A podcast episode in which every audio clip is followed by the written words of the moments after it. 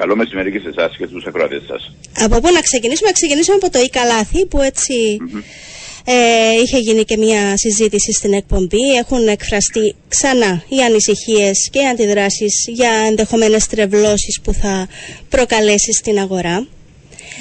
Θέλουμε να μας πείτε, έτσι για να καταλάβουμε, τι είναι αυτό το e-Καλάθι, τι θα προσφέρει τελικά. Γιατί θεωρούμε ότι είναι ωφέλιμο για την κυπριακή αγορά και για τους καταναλώτες. Πολύ ωραία. Να πούμε καταρχήν ότι το e-Καλάθι θα είναι μια πλατφόρμα η οποία θα παρουσιάζει τις τιμές συγκεκριμένων προϊόντων, μιας μεγάλης κάμας προϊόντων που θα αποφασιστούν, όμοιων προϊόντων, και θα μπορεί ο καταναλωτής καθημερινά, σε κάθε στιγμή, να μπορεί να επιλέξει με διαφάνεια και να συγκρίνει τα προϊόντα που επιθυμεί να αγοράσει ανάλογα με τα οικονομικά του δεδομένα. Αυτό σε απλά λόγια είναι το ηλεκτρονικό καλάθι. Είναι όπως υπάρχουν πλατφόρμες που συγκρίνεις οτιδήποτε στον κόσμο πλέον. Εμείς θεωρούμε ότι μια πλατφόρμα που θα είχε όλα τα δεδομένα όλων των υπεραγορών και των επιχειρήσεων που θα περιλαμβάνονται με βάση το νομοσχέδιο όπως προβλέπει από 2 εκατομμύρια και πάνω σήμερα, θα μπορούν να βάζουν τις τιμές τους και ο καταναλωτής ελεύθερα θα μπορεί να συγκρίνει τις τιμές χωρίς να ταλαιπωρείται στο πηγενέλα, θα κάνει την έρευνα του, την αγορά και στο τέλος της ημέρας θα προβαίνει στις αγορές όπως ο ίδιος επιθυμεί. Ωραία. Είναι κάτι που έχει αναφερθεί και χθες στη συζήτηση ενώπιον της Επιτροπής Εμπορίου της Βουλής. Αυτό που λέμε όμοια προϊόντα. Τι εννοούμε όταν λέμε όμοια προϊόντα, εφόσον υπάρχει ένα θέμα, αντιλαμβάνομαι, με διαφορετικούς γραμμικούς κώδικες. Δηλαδή ένα προϊόν το οποίο ο καταναλωτής το βλέπει ως όμοιο, το ένα με το άλλο. Για παράδειγμα, έχει δοθεί το παράδειγμα αναψυκτικού. Δεν έχει τον ίδιο γραμμικό κώδικα, έτσι δεν μπορεί να γίνει και σωστή σύγκριση τελικά της τιμής, έτσι. Εμείς αναφερόμαστε σε όμοιο προϊόν. Αν αναφερθούμε σε ένα συγκεκριμένο προϊόν, το αναψυκτικό, εμείς θα συγκρίνουμε το ίδιο αναψυκτικό που είναι από την ίδια, σε εισαγωγικά, μάνα. Το από πού έρχεται το προϊόν αυτό, νομίζω δεν μας αφορά. Ας αφορά τον καταναλωτή, ο οποίος θα έχει αυτό το αισθητήριο, το κριτήριο της ποιοτικής διαφοράς που ενδεχομένως να υπάρχει. Θα το γνωρίζει ο καταναλωτής, ναι. Θα το γνωρίζει αυτό, ότι είναι διαφορετικής χώρας προέλευσης, θα δίνεται αυτή η λεπτομέρεια. Όπως να σας πω καταρχήν ότι αυτά τα προϊόντα δεν θα μπουν στην αγορά όταν θα γίνει το ηλεκτρονικό καλάθι. Σήμερα που μιλούμε, αυτή τη στιγμή, υπάρχουν σε όλες τις υπεραγορές τέτοια προϊόντα. Οπότε διαρωτούμε εγώ, το e-Καλάθι θα δημιουργήσει το πρόβλημα κατά πόσο ένας θα μπορεί να επιλέξει ένα προϊόν που έρχεται από μια χώρα ή ένα προϊόν που έρχεται από άλλη χώρα. Ας κάνει ο καθένας τις επιλογές του. Εμείς απλώς θέλουμε η προέλευση σίγουρα πρέπει να αναγράφεται. Όλοι οι κανονισμοί που διέπουν τις βασικές αρχές για να μπορεί ένα προϊόν να εκτίθεται στο ράφι θα πρέπει να υπάρχουν και όταν θα γίνει το e-Καλάθι, αλλά το πιο σημαντικό, θα πρέπει να υπάρχουν και σήμερα. Χθες στη Βουλή ακούστηκαν διάφορες στρεβλώσεις που υπάρχουν στην αγορά. Λες και δεν υπάρχουν σήμερα. Σήμερα υπάρχουν αυτές οι στρεβλώσεις, αλλά βλέπουμε ότι δεν γίνεται κάτι. Το e-Καλάθι είναι που θα αναδείξει αυτές και θα δημιουργήσει αυτή την αναστάρωση στην αγορά. Γι' αυτό λέμε ότι το e-Καλάθι είναι απλά μια πλατφόρμα η οποία θα δίνει το δικαίωμα στον καταναλωτή με διαφάνεια να συγκρίνει τις τιμές που θα αγοράσει. Τίποτα περισσότερο, τίποτα λιγότερο. Οπότε διαρωτούμαστε εμείς γιατί πραγματικά να γίνεται τέτοιος θόρυβος για μια απλή πλατφόρμα. Ναι. Έχει εφαρμοστεί σε άλλες χώρες, αντιλαμβάνομαι, δεν είναι η Κύπρος που κάνει έτσι την αρχή. Εμείς πού το έχουμε δει? Στην Ελλάδα, αντιλαμβάνομαι, έτσι. Η Ελλάδα το έχει εφαρμόσει, αν δεν κάνω λάθος. Ναι, εφαρμόζεται εδώ και μερικά χρόνια. Στην Αγγλία έχουν ένα επίσης παρόμοιο σύστημα, το οποίο έχει τεράστια επιτυχία και το οποίο παρακολουθήσαμε και μελετήσαμε. Είναι συστήματα τα οποία... Συγγνώμη που διακόπτω, είναι το σύστημα στην Αγγλία είναι ανάλογο με αυτό που προωθείτε τώρα στην Κύπρο? Είναι μια πλατφόρμα. Η μεθοδολογία που ακολουθεί κάθε χώρα πως την παρουσιάζει εναπόκειται στα δικά της χαρακτηριστικά. Αλλά είναι και αυτή μια πλατφόρμα σύγκρισης των τιμών και ακριβώς ο καταναλωτής μπορεί μέσα από τη σύγκριση αυτή να κάνει τις επιλογές του. Υπάρχουν και σε άλλες χώρες, και στις σκανδιναβικές χώρες υπάρχουν αυτά τα τα εργαλεία. Υπάρχουν πρακτικές που συγκρίνουν τις τιμές. Δεν θα ανακαλύψουμε εμείς τώρα τον τροχό. Υπάρχουν σε πολλές ευρωπαϊκές χώρες και διερωτούμαστε γιατί γίνεται τόσο μεγάλος θόρυβος και γιατί δεν αφήνουμε να δημιουργηθεί αυτό το εργαλείο στην Κύπρο. Και η εφαρμογή αυτού του εργαλείου σε άλλες χώρες έδειξε ότι όντως είναι χρήσιμο και λειτουργικό. Δεν δημιουργεί δηλαδή αυτές τις τρευλώσεις για τις οποίες υπάρχει τόση ανησυχία ότι θα δημιουργηθούν με την εφαρμογή αυτού του εργαλείου. Κοιτάξτε, αν υπάρχει και Επιτροπή Ανταγωνισμού. Η Επιτροπή Ανταγωνισμού μας έδωσε 13 εισηγήσεις κατά την πρώτη διαβούλευση. Ενσωματώσαμε όλες τις εισηγήσεις μέσα. Η Επιτροπή Ανταγωνισμού είπε ότι απλώς θα πρέπει να είμαστε προσεκτικοί αν παρατηρηθούν οποιαδήποτε φαινόμενα να παρατηρούμε και να ενημερώνουμε. Και αυτό θα κάνουμε. Ναι, ακριβώς. Και στο τέλος της ημέρας, στην κατάστροφη συζήτηση, όταν θα γίνει, η Επιτροπή Ανταγωνισμού θα είναι εκεί και μπορεί μέσα στο πλαίσιο των συζητήσεων, εάν θέλει να δώσει πρόσθετες εισηγήσεις ώστε να γίνει ακόμα πιο διάφανο το εργαλείο, τέλος πάντων, και να μην υπάρχει περίπτωση να δημιουργήσει στρέβλωση στην αγορά, θα μπορεί φυσικά να το κάνει, έτσι. Αλλά εμείς ισοματώσαμε όλες τις αναφορές της Επιτροπής Ανταγωνισμού και με βάση τη χθεσινή αναφορά ότι μπορεί να γίνει, απλά πρέπει να το παρακολουθούμε και να δίνουμε κάποια δεδομένα. Εμείς δεν έχουμε κανένα πρόβλημα να το πράξουμε αυτό. Θα συζητηθεί την άλλη εβδομάδα ξανά στην Επιτροπή Εμπορίου. Με κάποιες αλλαγές από την πλευρά σας ή με το ίδιο κείμενο? Όπως ανέφερα και χθες, έχουμε εξαντλήσει οποιαδήποτε προσπάθεια και οποιαδήποτε διαβούλευση. Δεν έχουμε κάτι πρόσθετο να καταγράψουμε. Οι οποιασδήποτε αλλαγές θα είναι αποτέλεσμα των συζητήσεων. Μα γι' αυτό πάμε, είναι ένα απλό νομοσχέδιο το οποίο μέσα από τη συζήτηση, τα προβληματικά αυτά στοιχεία που κρίνουν κάποιοι ότι ενδέχεται να δημιουργήσουν πρόβλημα, είμαστε έτοιμοι να τα συζητήσουμε, να διαβουλευτούμε μαζί τους και να βρούμε μια λύση, μια συνένεση, ώστε να προχωρήσει το νομοσχέδιο αυτό. Και χθες στην Βουλή υπήρχαν και θετικές, δεν ήταν αρνητικοί όλοι, οφείλω να πω.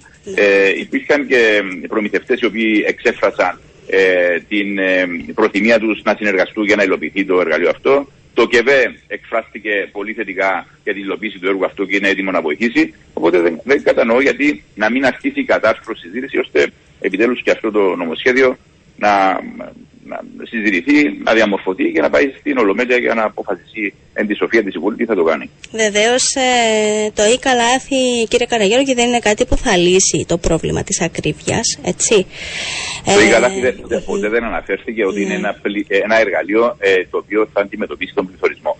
Ποτέ δεν το είπαμε αυτό και δεν το λέμε αυτό. Είναι απλά, επαναλαμβάνω για πολλωστή φορά, ένα εργαλείο διαφάνειας των τιμών, παρουσίασης των τιμών, το τι υπάρχει στην αγορά και σύγκριση των τιμών. Και είναι αυτό που κάναμε και προχτές με ένα πείραμα με αυτό το φτηνό και το ακριβό καλάθι που αναφέρθηκε, που σας αναφέραμε τις προηγούμενες μέρες, που ακριβώς εμείς ξοδέψαμε 4 ώρες για να κάνουμε αυτό το πείραμα, δηλαδή να συγκρίνουμε προϊόντα όμοιας υπεραγοράς, έτσι ώστε να μπορεί ο καταναλωτής να διαλέξει τα φτηνά και τα ακριβά προϊόντα.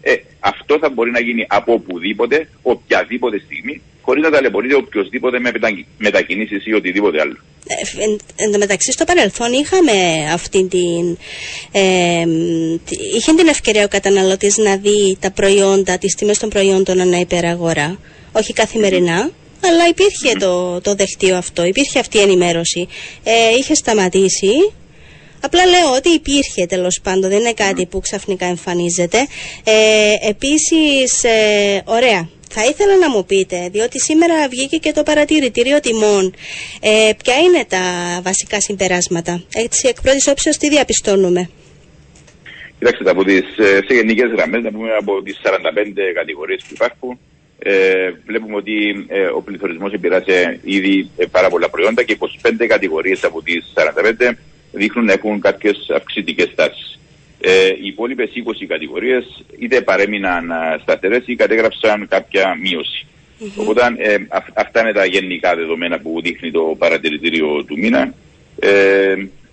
Κυριότερη μείωση να αναφέρουμε ότι κατέγραψαν στα κατεψυγμένα τα μαλάκια και το στραγωειδή κατά 9,2. Κυριότερη μείωση. Ναι, μείωση. 9,2, τα κατεψυγμένα ψάρια 8,3. Το ψωμί στο 3%, τα κάρβουνα και χαρτίγιας κατά 2%, Για τις αυξήσεις, αν θέλετε να μας πείτε, πού έχουν αυξηθεί οι τιμές. Ναι, να πούμε ότι οι τιμές σε συγκεκριμένα προϊόντα, να έχουμε τον κατάλογο εδώ μπροστά μας. Ναι, δυστυχώς αυτή την πληροφορία δεν την έχω μπροστά μου αυτή τη στιγμή, okay. Αλλά θα την εντοπίσουμε και θα σας την αναφέρουμε σε λίγο. Και αν μπορείτε να μας δώσετε έτσι και το τι γίνεται και πώς προχωρεί αυτή η πρωτοβουλία για το πλαφόν στο νερό σε συγκεκριμένα σημεία πώλησης. Συγγνώμη να επανέλθω για τις αυξήσεις, απλώς είναι... πριν για τον πίνακα, είναι στα φρέσκα ψάρια και τα μαλάκια κατά 20%, τα χώστα κατά 6,1%, τα πορυπαντικά ρούχων κατά 3,5%, τα όσπρια 3%, το ρύζι 2,8%, λέω τα βασικά τώρα έτσι, το αλεύρι 2,5%, η ζάχαρη 2,2%, τα μπισκότσα 2,3% και άλλα προϊόντα σε χαμηλότερα ποσοστά. Για τη ζάχαρη αναμένουμε μείωση όμως από το επόμενο παρατηρητήριο, αντιλαμβάνομαι έτσι, με την... Το ΦΠΑ θα εισαχθεί 1η Νοεμβρίου. 1η Νοεμβρίου. 1η Νοεμβρίου, ναι, που θα είναι και επέκταση των 6 μηνών για τα υπόλοιπα προϊόντα που έχει μειωθεί το ΦΠΑ. Μάλιστα. Το εξάμηνο λήγει 31 Οκτωβρίου, οπότε από την 1η Νοεμβρίου θα εισαχθούν και τα δύο πρόσθετα προϊόντα στον κατάλογο των υπόλοιπων προϊόντων. Και μιλάμε από τα σημεία λιανικής πώλησης των προϊόντων, έτσι, η εφαρμογή του μηδενικού. Ωραία. Ωραία, να πούμε λίγο έτσι για το πλαφόν στο νερό. Ναι, πράγματι, παρουσιάστηκαν το περασμένο καλοκαίρι, είδαμε και δημοσιεύματα ότι κάποιοι καταναλωτές κατήγγυλαν φαινόμενα εσχροκέρδειας σε χώρους τους οποίους δεν λειτουργούσε ο ανταγωνισμός. Πήγαινε σε κάποιες απομονωμένες κλειστές παραλίες, ή ακόμα και στα αεροδρόμια, στο θέατρα, σε κλειστούς χώρους που δεν λειτουργεί ο ανταγωνισμός. Εκεί υπήρχε μια εκμετάλλευση, οφείλω να πω, όσον αφορά την τιμολόγηση του νερού, το μικρό μπουκαλάκι του νερού, η οποία ξεφεύγει από κάθε λογικότητα. Οπότε στο πλαίσιο αυτό η υπηρεσία έκανε εισήγηση προς τον πολιτικό προϊστάμενο να εισάγουμε ένα νομοσχέδιο που ακριβώς θα βάζει ανώτατη τιμή στο προϊόν αυτό. Αλλά για συγκεκριμένα σημεία, έτσι. Ναι, για συγκεκριμένα σημεία. Είναι εκεί που δεν λειτουργεί ο ανταγωνισμός και όπως σας είπα, αυτά μπορεί να είναι τα αεροδρόμια, μπορεί να είναι γήπεδα, κλειστές παραλίες, θέατρα και κινηματογράφη και το καθεξής. Οπότε θα οριστούν που θα είναι τα σημεία αυτά, θα εντοπιστούν, αλλά ο στόχος είναι να εφαρμόσουμε το μέτρο αυτό μέχρι τον Νοέμβριο. Μέχρι τον Νοέμβριο να εφαρμοστεί το μέτρο. Ναι, να εφαρμοστεί. Υπάρχει κάποιες πρώτες σκέψεις για το όριο τιμής που θα τεθεί. Κοιτάξτε, το όριο τιμής καθορίζεται ανάλογα, θα δούμε το κόστος παραγωγής,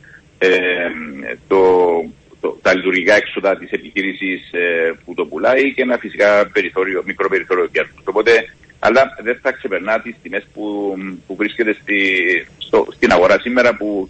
και λειτουργεί ο ανταγωνισμός. Δηλαδή δεν μπορείς να πάρεις. Θα είναι στα ίδια επίπεδα, δηλαδή θα κυμαίνονται στα ίδια επίπεδα με το τι ισχύει αυτή τη στιγμή στην αγορά, στα σημεία που ξέρουμε και που συνήθως προμηθευόμαστε το νερό. Ακριβώς. Μάλιστα. Ωραία. Κύριε Καραγιώργη, θα ήθελα να μου πείτε και μια κουβέντα για τα καύσιμα πριν να κλείσουμε, διότι καταγράφονται καθημερινά αυξήσεις. Ποιες είναι οι εκτιμήσεις, πώς θα συνεχίσουν Υπάρχουν πληθωριστικές τάσεις και στον τομέα των καυσίμων. Υπάρχουν σημαντική αύξηση του πρέν, δηλαδή του βαρελιού, του πετρελαίου. Βλέπουμε τις ανακοινώσεις που έγιναν από τις χώρες που παράγουν πετρέλαιο ότι προσπαθούν να φτάσουν την τιμή του πετρελαίου στα $100. Αυτό τι σημαίνει, θα ξαναφτάσουμε στα €2 το λίτρο. Κοιτάξτε, οι τάσεις δεν είναι θετικές, γιατί με την ακρίβεια που υπάρχει, το πετρέλαιο είναι η πρώτη ύλη για τα δηληστήρια και βλέπουμε και τις τιμές των δηληστηριών, δηλαδή τους χώρους που αγοράζουν οι εταιρείες μας τα καύσιμα, έχουν εκτοξευτεί οι τιμές και εκεί. Οπότε υπάρχει συνεχής ανωδική τάση, που σίγουρα αυτή είναι μια αρνητική εξέλιξη, γιατί έχει μια συνεχή αύξηση τιμή των καυσίμων, με αντίκτυπο φυσικά στους καταναλωτές και όχι μόνο, και στα προϊόντα που παράγονται και ούτω καθεξής. Οπότε είναι άλλες οι επιπτώσεις της αύξησης των καυσίμων και ευελπιστούν ότι αυτό το φαινόμενο κάποτε θα σταματήσει. Παρακολουθείτε πάντως την κατάσταση, έτσι? Βεβαίως, παρακολουθούμε. Εμείς παρακολουθούμε τη λογικότητα των τιμών που έρχονται στην Κύπρο. Έχουμε το σύστημα το οποίο βάζουμε όλα τα δεδομένα από την ημέρα που αγοράζει ο εισαγωγέας στην Κύπρο μέχρι την ημέρα που το πουλά στο πρατήριο και καταγράφουμε κατά πόσον υπάρχουν σωστά, λειτουργούν σωστά τα περιθώρια, όλα τα περιθώρια που βάζουμε και τα όρια και μέχρι σήμερα υπάρχει λογικότητα. Απλά είναι ακριβά παντού τα καύσιμα. Υπάρχει μια μεγάλη αυξητική τάση που δεν είναι μόνο στην Κύπρο, είναι και σε όλη την Ευρώπη. Μάλιστα. Κύριε Καραγιωργή, ευχαριστούμε πάρα πολύ. Καλή συνέχεια. Είστε καλά. Ευχαριστούμε και ευχαριστώ.